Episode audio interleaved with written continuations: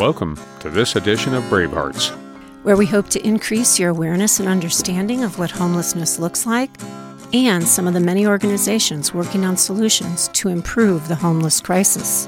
We are your hosts, William Wallace and Betty Louise, and these are the Bravehearts.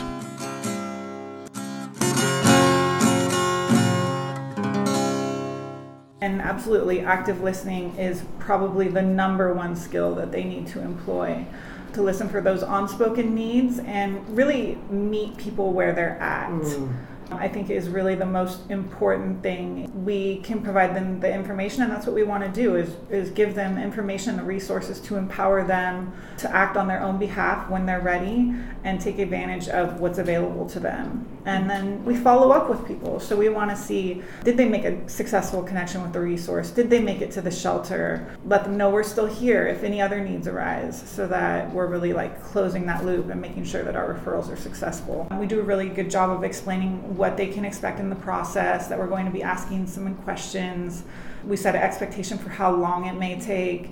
And you do get people who are upset and have been trying to get services for a long time and have been struggling for a long time. But we always let them know, they've made a big step by calling us, and that we're going to get them in that database, going to make them eligible for services. It really varies. But again, overall, I think people, even if they start out upset, we know how to handle those delicate situations and explain the process, let them know what's available and what they can expect next. And really, by getting on the by names list, the long-term housing wait list, certainly some people can get housing relatively quickly within a matter of a few months. And there's some people who are on that list for a long time before they're able to access services. And it really has to do with their vulnerability level. Based on that, we let them know the best thing that they can do is contact us and let us know if their contact information changes, so that these housing providers are able to reach them when they do become eligible for services. And we do have other housing related resources. Another service that we're working on right now is Housing is Key, which is the California COVID-19 Rental Relief Program. So we actually process applications for that program. What that does is it allows people who are behind in rent due to a COVID related loss in income to work with the state and potentially their landlord, if their landlord wants to play ball, so to speak, to get payment for back due rent and rent going forward. And so far to date, for Nevada County, we have helped people obtain $50,000 in rental payments. Started doing it in, I think, April was when we began the process. We've processed a ton of applications. It's gotten simpler. There used to be a ton of paperwork involved, and the state's made it easier and easier to access it.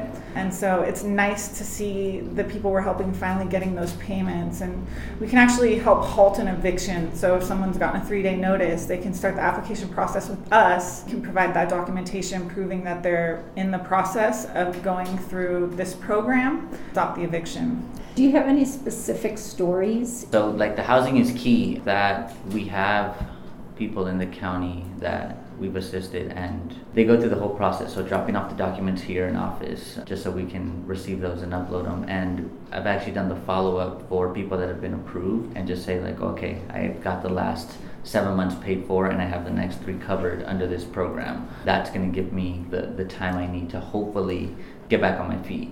One of the applicants is like in this general neighborhood. From what I recall doing the application, I've helped with a lot of those applications. So actually the follow-ups when giving the call back when they've been approved, those are probably like the happiest calls that I've ever had. I was gonna say your just informing calls. Them for sure, just informing them, or letting them know that they may be eligible for additional funding if they still need the help, and that sigh of relief, like, okay, I can get a little bit more. Things didn't work out exactly how I thought it would over the last month, but if I can get another 3 months within that program, definitely a lot of success. And I actually rechecked the numbers today, and now we're at 80,000. So the applications are going, and we do a couple each day. There's definitely success stories there. I think the end goal of the cause, whether it's the rental assistance or the coordinated entry, is for people to leave with some sort of hope. Thank you for joining us today. Our hope is this segment has opened your heart and mind. Be well and be kind. This project was made possible with support from California Humanities, a nonprofit partner of the National Endowment for the Humanities. please visit calhum.org.